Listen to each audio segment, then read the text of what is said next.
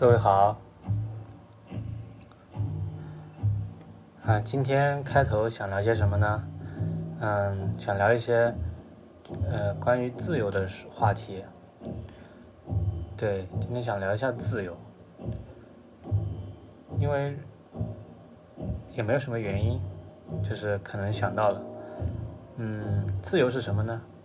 其实自由讲起来，不要想的那么复杂。其实对我来说，就是，呃，自由不是说什么都不想，而是可以随便想。就是，呃，自由不是说你非得把什么都想明白，这个也得想，那个也得想，而是说你可以随便想想你，你也不知道你下一秒会想什么，那你就是想，想到了就想到了你就觉得自由，就是这样。自由就是。不是什么都不想，也不是所有都要想，而是可以随便想。这对我来说就是一种自由。呃，因为我们也在在读马尔克斯和《百年孤独》，是吧？我们很强调他的写法是魔幻现实。那其实我们也可以想一想，我们自己的日常生活中有没有可以称为魔幻现实的东西呢？其实肯定是有的。呃，我可以举一些例子，比如说今天我出门跑步，然后跑步的时候呢，就他跑着跑着下雨了，然后我就不得，因为下的太大了，我就不得已跑到一个桥洞下面去躲雨。啊，那个桥洞，因为我是沿着河岸跑，然后那个桥呢，就是用来沟通河两岸的这个这个一个一个一个地方。所以呢，它下面有一个很大的空间，然后这个空间呢，被区政府用来宣传当地的这个科技发展，取得了一些成就。就是有一面墙，它就把本世纪从二零年到现在所取得的一些进展，取得的一些成绩，然后就在上面罗列了一下，就是呃大概有五栏，每一栏里面平均的跨度是五年。就比如说，近期我们知道杭州，他在一八年还是一六年弄了 G20 峰会，是吧？呃，以前呢，呃，习大大以前也是浙浙江省的这个省委书记，对，呃，包括以再往再往以前就是，嗯，像温家宝总理啊、李克强总理都是来阿里巴巴，还有网易都是来视察过的，就是把这些东西成绩嘛，就是罗列了一下。嗯，我看着看着，就是看着的时候就发现有一个，我当时也没看清楚，因为雨下的很大，我那个眼睛眼镜片上都是糊的，然后就看到有一个人在那个长椅上在收拾，看是看起来是在收拾，然后过了一会儿，我看着他就他躺下去了，然后再往自己身上掖被角，就是。就是你很明显能看出来，他就是一个在那里，呃，露宿的人，对，露宿的人就是你可以理解为就是流浪汉，我不知道这么说，嗯，是是不是，嗯，没有任何的这个这个，呃，情情情感在里面啊，就是一种嗯指称吧，对，他当时就是就睡在这呃这样一个一个。展台，对我们刚才说那五栏的标签，我觉得就是一种展台。然后他就睡在这个标签的前面，然后啊身上盖着一个毯子，拼命的在把所有的缝给它压住，这样的话就暖和一点嘛。然后呢，它的底下是瑜伽垫拼好的瑜伽垫，所以说他之前我看不清楚的时候呢，他应该就是在拿那些瑜伽垫给它叠起来，叠在那个长椅上，然后头上头顶前面。可能是有风吧，然后他又在头顶上面放了一块瑜伽垫，这样的话就能挡住一些风。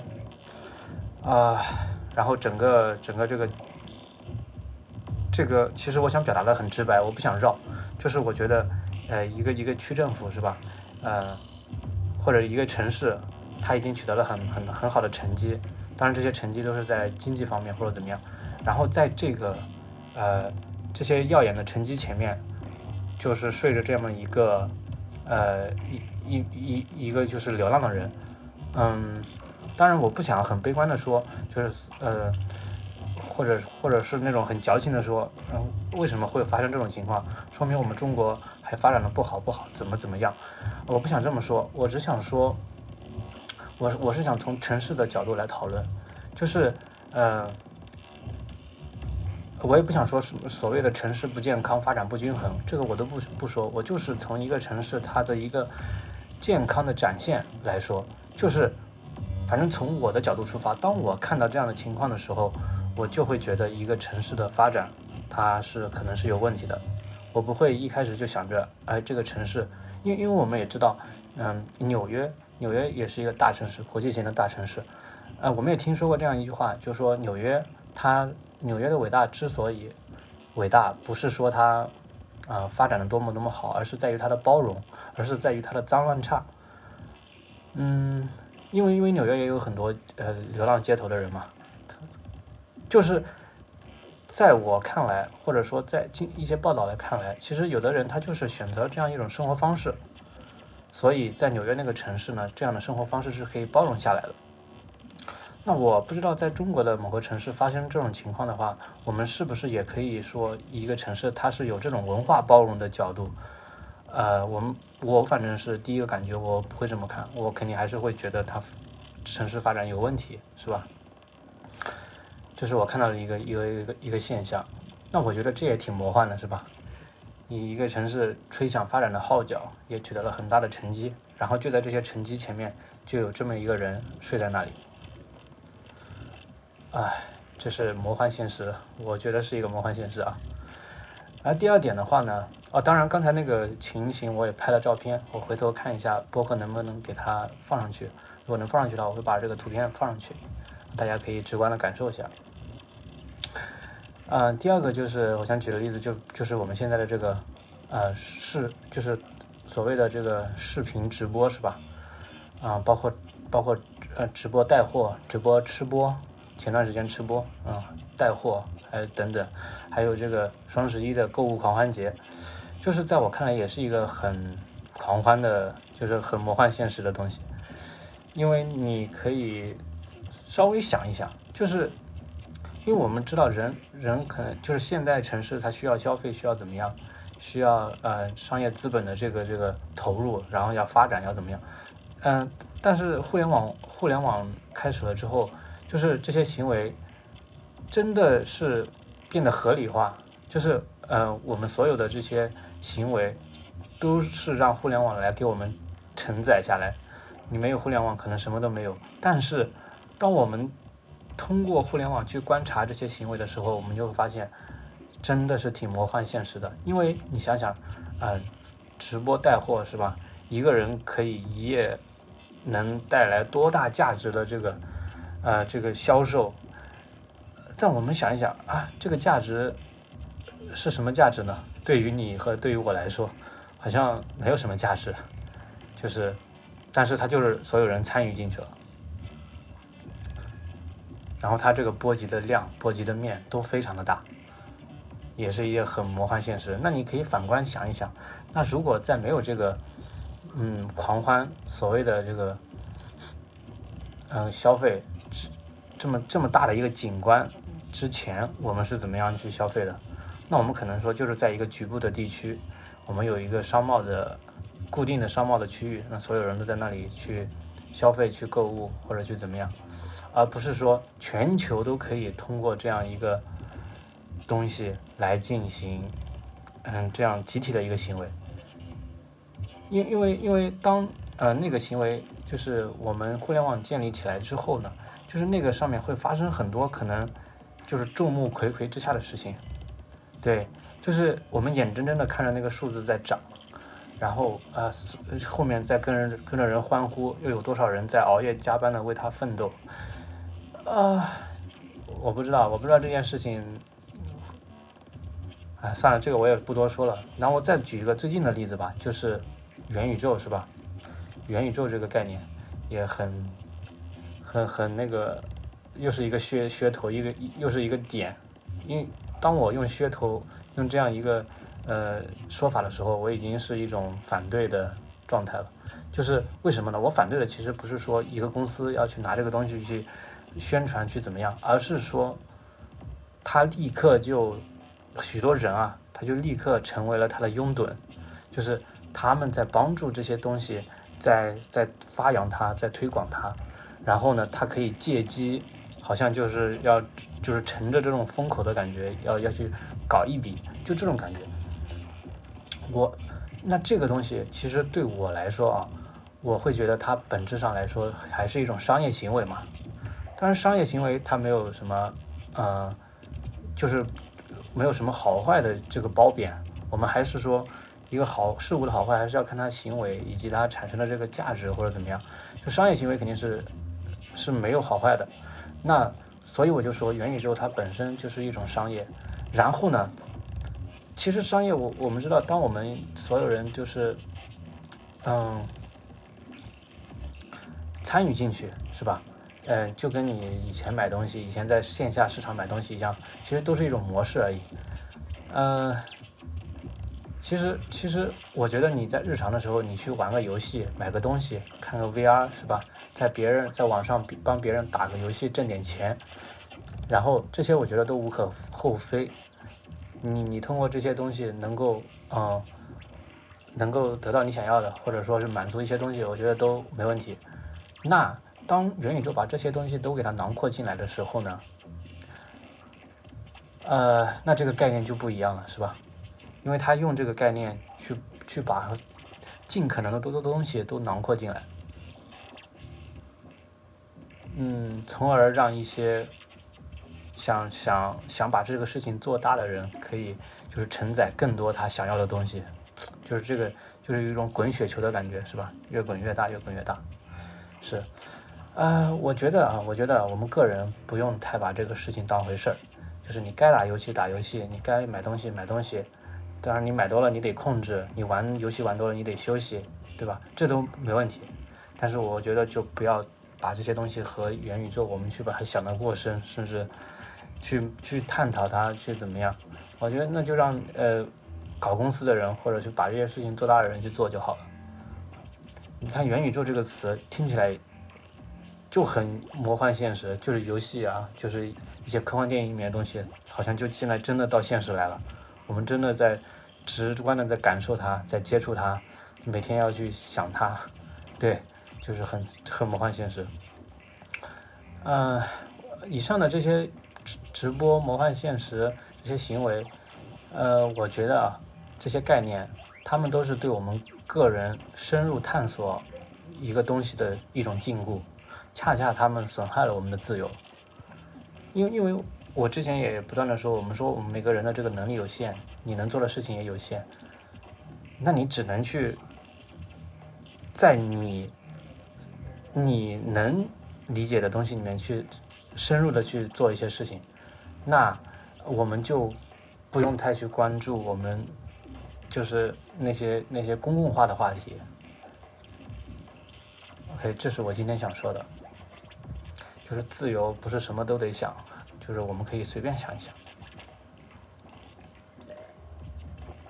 嗯，关于这个自由，我还可以举一个例子，就是我前两天没事儿在那个 B 站上看到一个关于零四年迷笛音乐节停办的，他们录了一个视频，因为那年可能因为什么原因吧，就停办了。呃，然后他，然后那个视频里面就采访了一些当时。因为停办了之后还坚持去现场的人，就是问他们为什么，嗯，停办了，你们你们也不退票，你们还把这个，你们还过来，就现场也没有演出，你们为什么还过来？啊，那些年轻人就说啊，因为他们也没有任何的抱怨，就是穿着也非常的简单，呃，也挺纯粹的，也没有什么，也没有什么什么呃情绪，就是说。我我们喜欢这个东西啊，我一年就盼着一次，那他就算停办了我也得来，这个就是当时里面年轻人说的。我觉得从他们身上恰恰看到了一种自由，就是他觉得这件事情很重要，他觉得这这个事情是，嗯，是真的去可以让他投入进去的，那他就去做好了，不管这件事情他最终是成了还是没成，是吧？我们可以从他们身上看到这样一种所谓的信念。嗯，OK。那这个是我今天想在读正文之前想聊的一一个事儿。啊，对。然后我们今天听到的音乐是那个，因为我们前两天我说我听了那个李如一的最新的播客嘛，那那期播客的名字叫呃，不是 AI 变得像人，而是人在变得像 AI。呃，然后我们这个曲子呢，就是他当时那个采访的人叫王长存，他的一个作品是电子乐啊。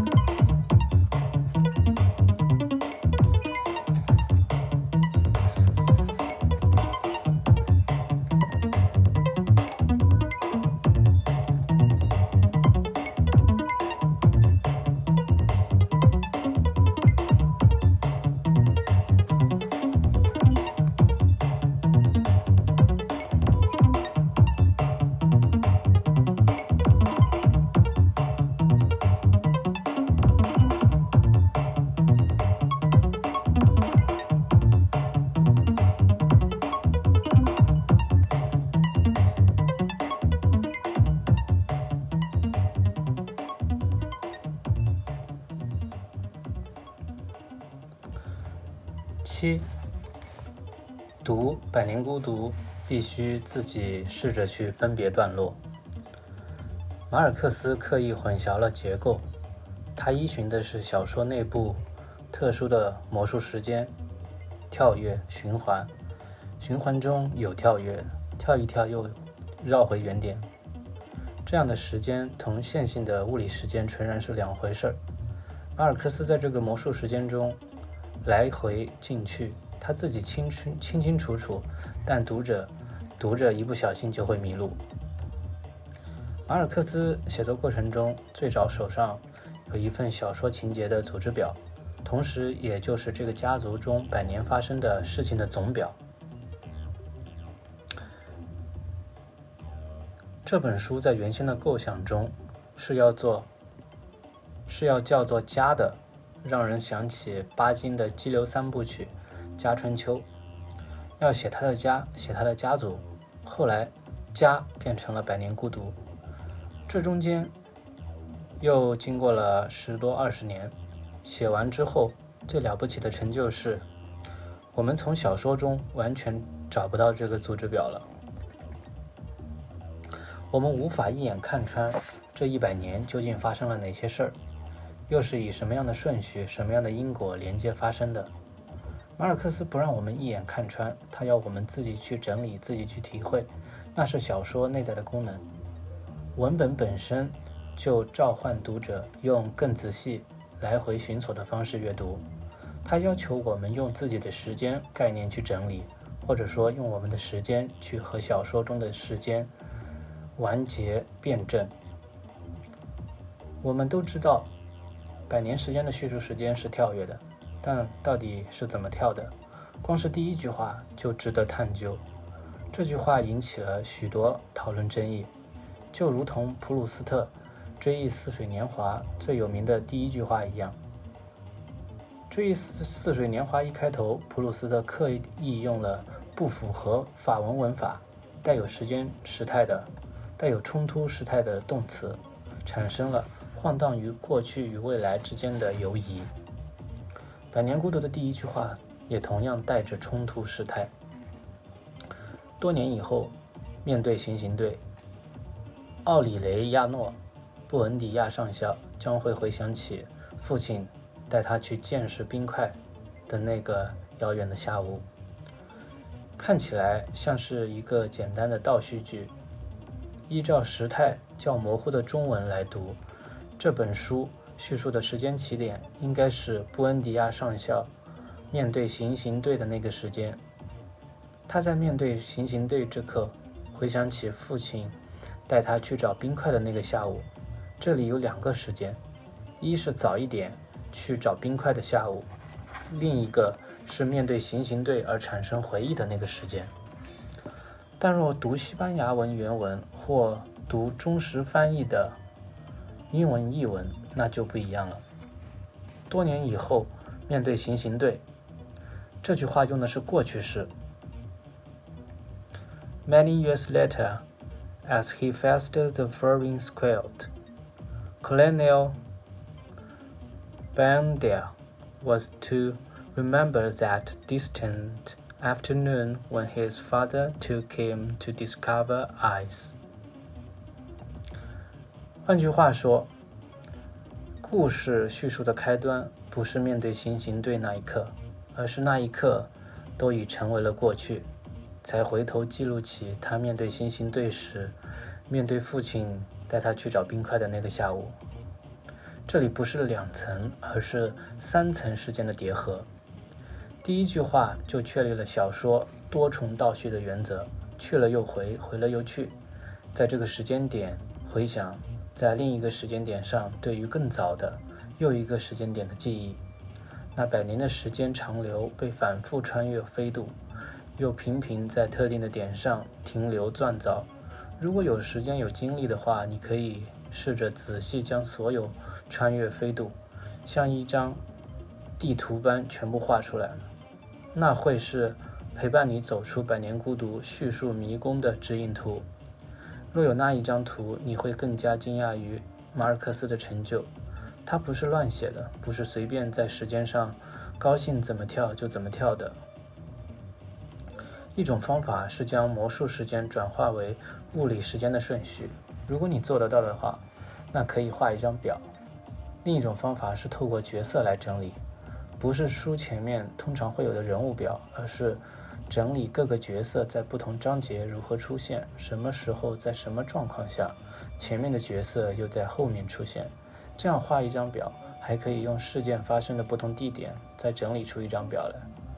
如此做完，再加上一个前言，差不多就可以完成一篇文学研究所的硕士论文，而且还是很扎实、很精彩的一篇论文。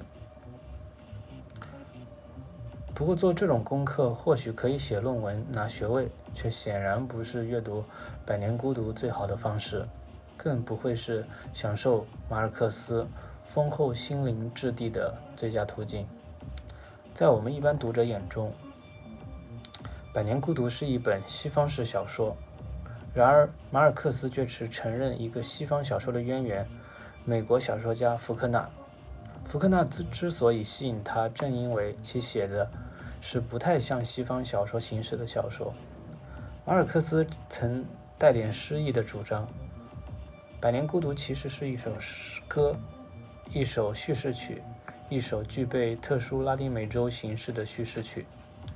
拉丁美洲叙事曲的特别形式决定了他要说什么，以及怎么诉说，由什么讲到什么，什么东西会让人家感到有兴趣，什么东西会混淆别人的时间感受。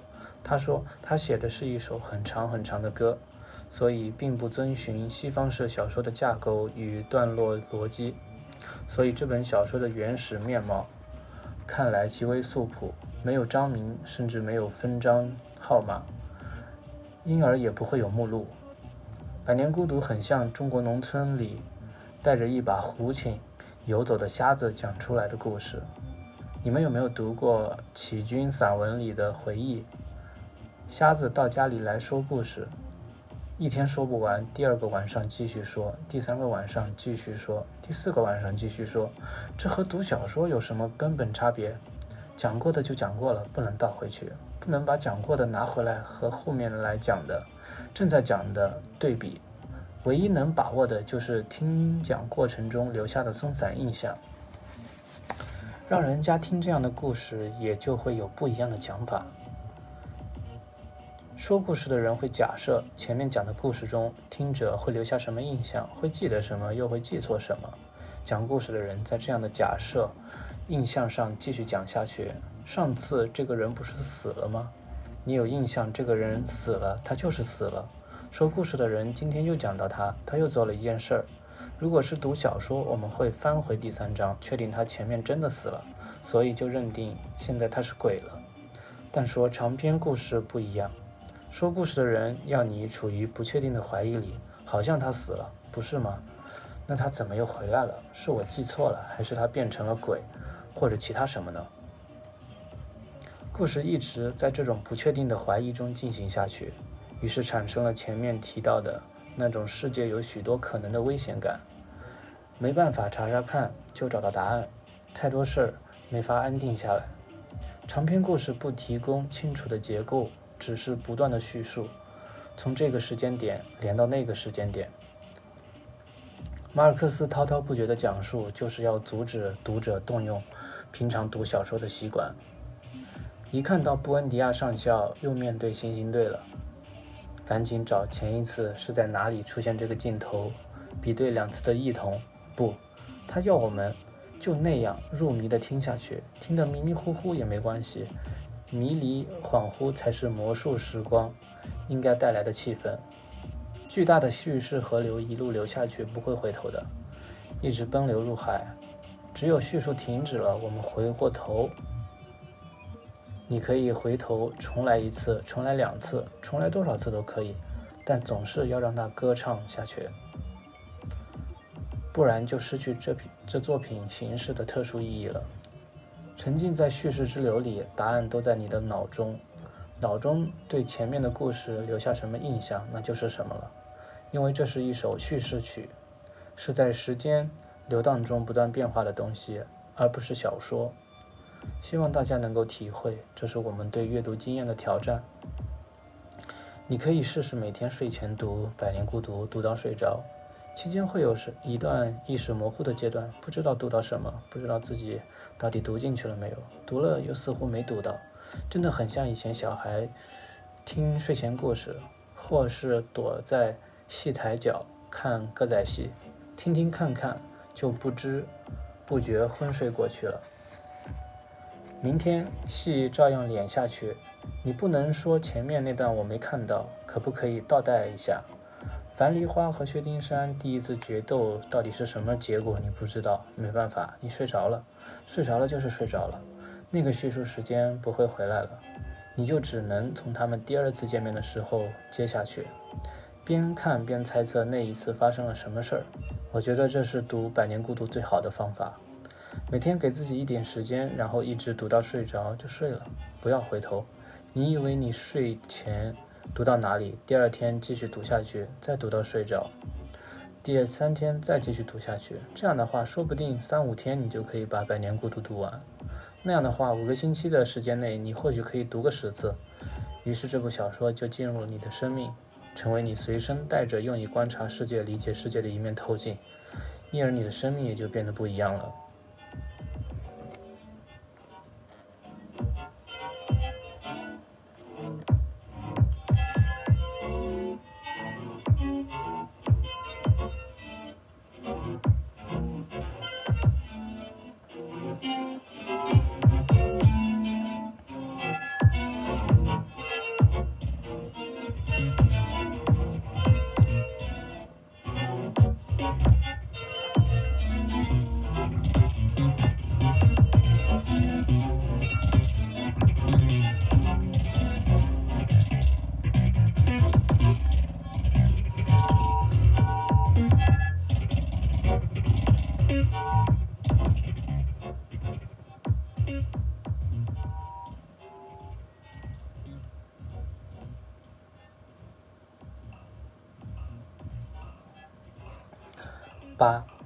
相信只要读了《百年孤独》的前面几章，就可以感觉到这和过去读小说很不一样。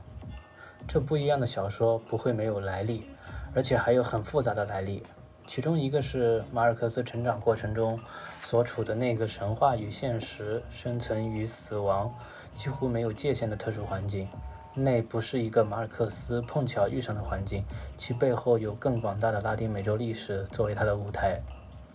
拉丁美洲快速被殖民者占领，而来到这里的殖民者是欧洲近代化国家过程中相对理性化最慢、程度也最低的国家——西班牙。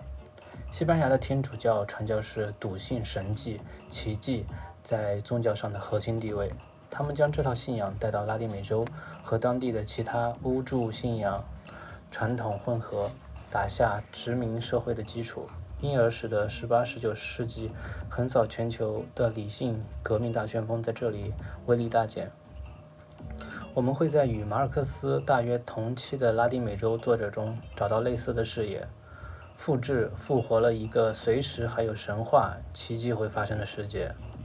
例如，曾经和马尔克斯过从甚密、年纪大的年纪较大的些的作家罗尔夫，在拉美小说史上，罗尔夫占有很重要的地位。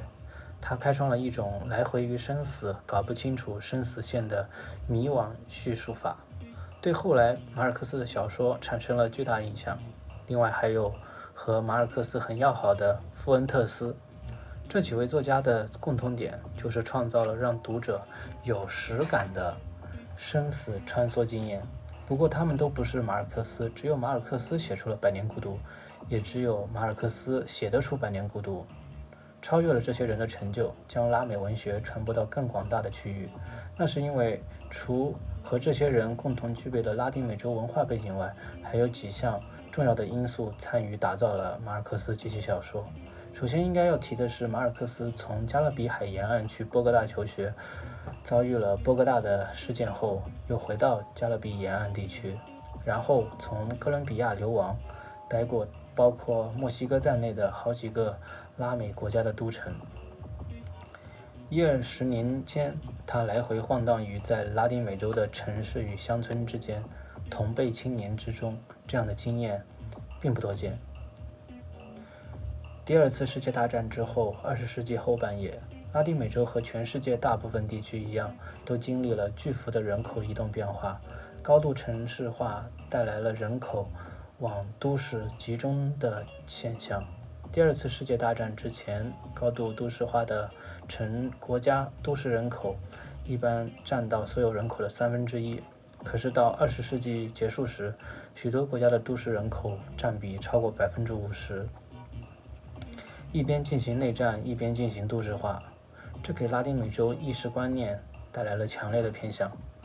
都市化必然有其人口分布上的偏斜。都市化的主要动力是年轻人，尤其是年轻男性率先离开农村，以代售劳动力的身份进入都市。男性人口比例过高，带来都市层出不穷的卖淫犯罪的问题。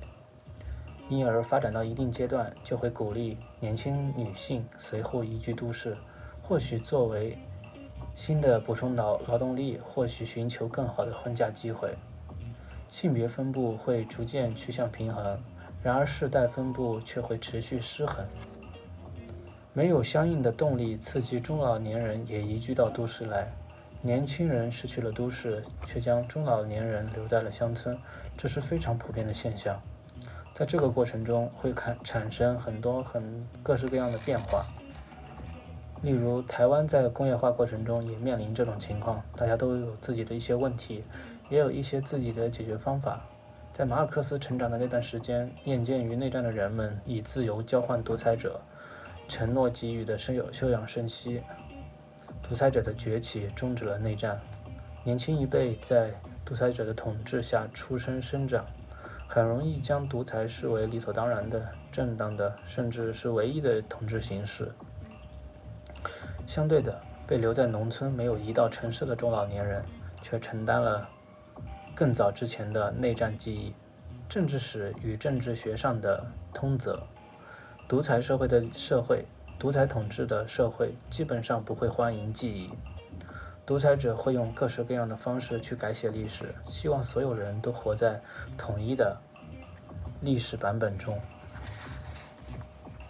而这一统一的历史显示，自古以来都是独裁，独裁者的统治是没有时间性、近乎永恒的，这是独裁者依赖的安全感来源。编造历史其实麻烦的，因为历史牵一发而动全身，独裁者要创造比自己好看，乃至于具备神话效力的过去，就必须连带编造他周遭相关人的身世。没有一个独裁者是孤身长大，没有家人、没有朋友、没有同学的。于是，所有家人、朋友、同同学必须都连带改变其过往故事，那真是桩大工程。例如，你原来十五岁的时候跟随着这个后来当上独裁者的人，在火车站当扒手。一旦他当上了独裁者，抱歉，独裁者不可能当过火车站里的扒手头子，所以你那时候要么不认识他，要么就不是火车站里的小扒手。极权主义最恐怖也最了不起的地方，就是全面改写所有记录，甚至可以仔细地将后来认定。不该出现的人从历史照片上挖掉，再补上后来认定应该在的人。拉丁美洲的统治者没有那么高，没有那么细腻高超的改造技术，他们依赖比较容易的方式，以高压手段叫人们忘掉不方便的事。不准提，不准讨论，没人提，没人讨论，也就等于那些事儿不存在了。这种粗糙的记忆管制，当然没办法执行的彻底。不过，在执行过程中，独裁者得到了都市化很大的注意。大批年轻人集中到都市，就可以方便独裁者集中管制。越是都市化的人，越是都市化的人口集中的地方，记忆就越容易抹杀，或者该说，不在意记忆的氛气氛就越浓厚。随着都市化的兴起，拉丁美洲很多国家都出现了这种两极发展的趋势。都市化是没有记忆的地方，人们只看到现在，只看到眼前，然后只过当下的生活。相对的，被留在城市以外、乡镇、农村里的中老年人，则活在过去的记忆里。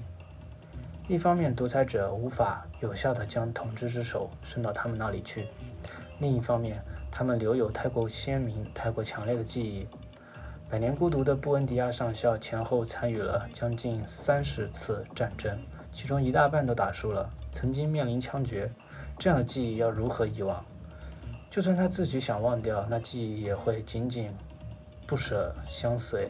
更何况老人手头上更多的就是时间，他们近乎无穷的时间，慢慢咀嚼自己过往的经验与感受。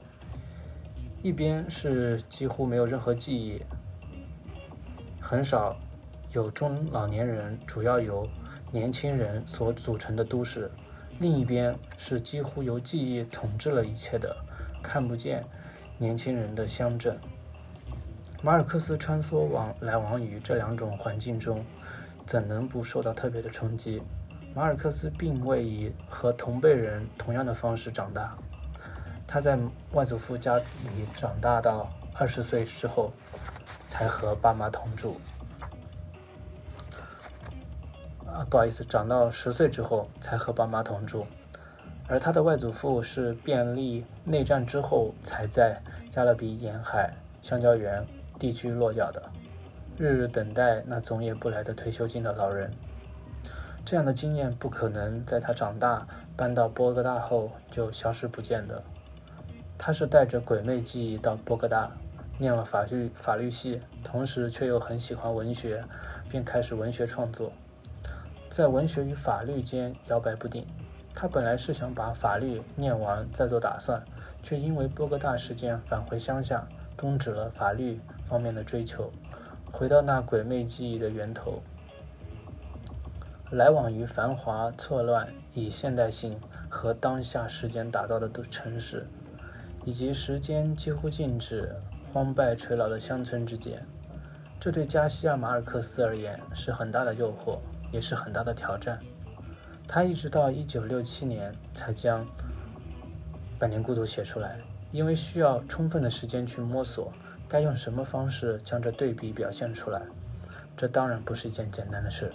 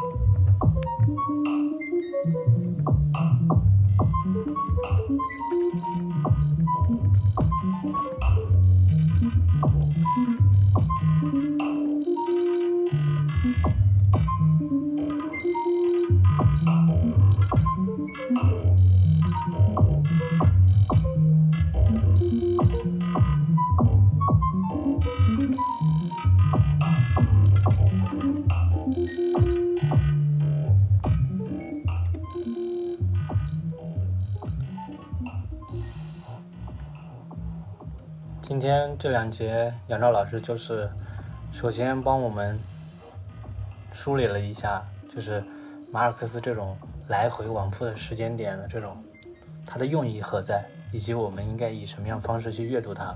我觉得这个提示非常好，我们后面就可以用这种方式，如果想读的话，再来读一次。呃，第二点就是，他从独裁者、从这个城市和乡村的这个对比出发，来说明啊那样一个社会、那样一个历史下面，嗯，就是所有这一切行为是如何发生的。就是整个一个社会的演变过程，对。呃，今天就聊这么多。嗯，行，先这样，拜拜。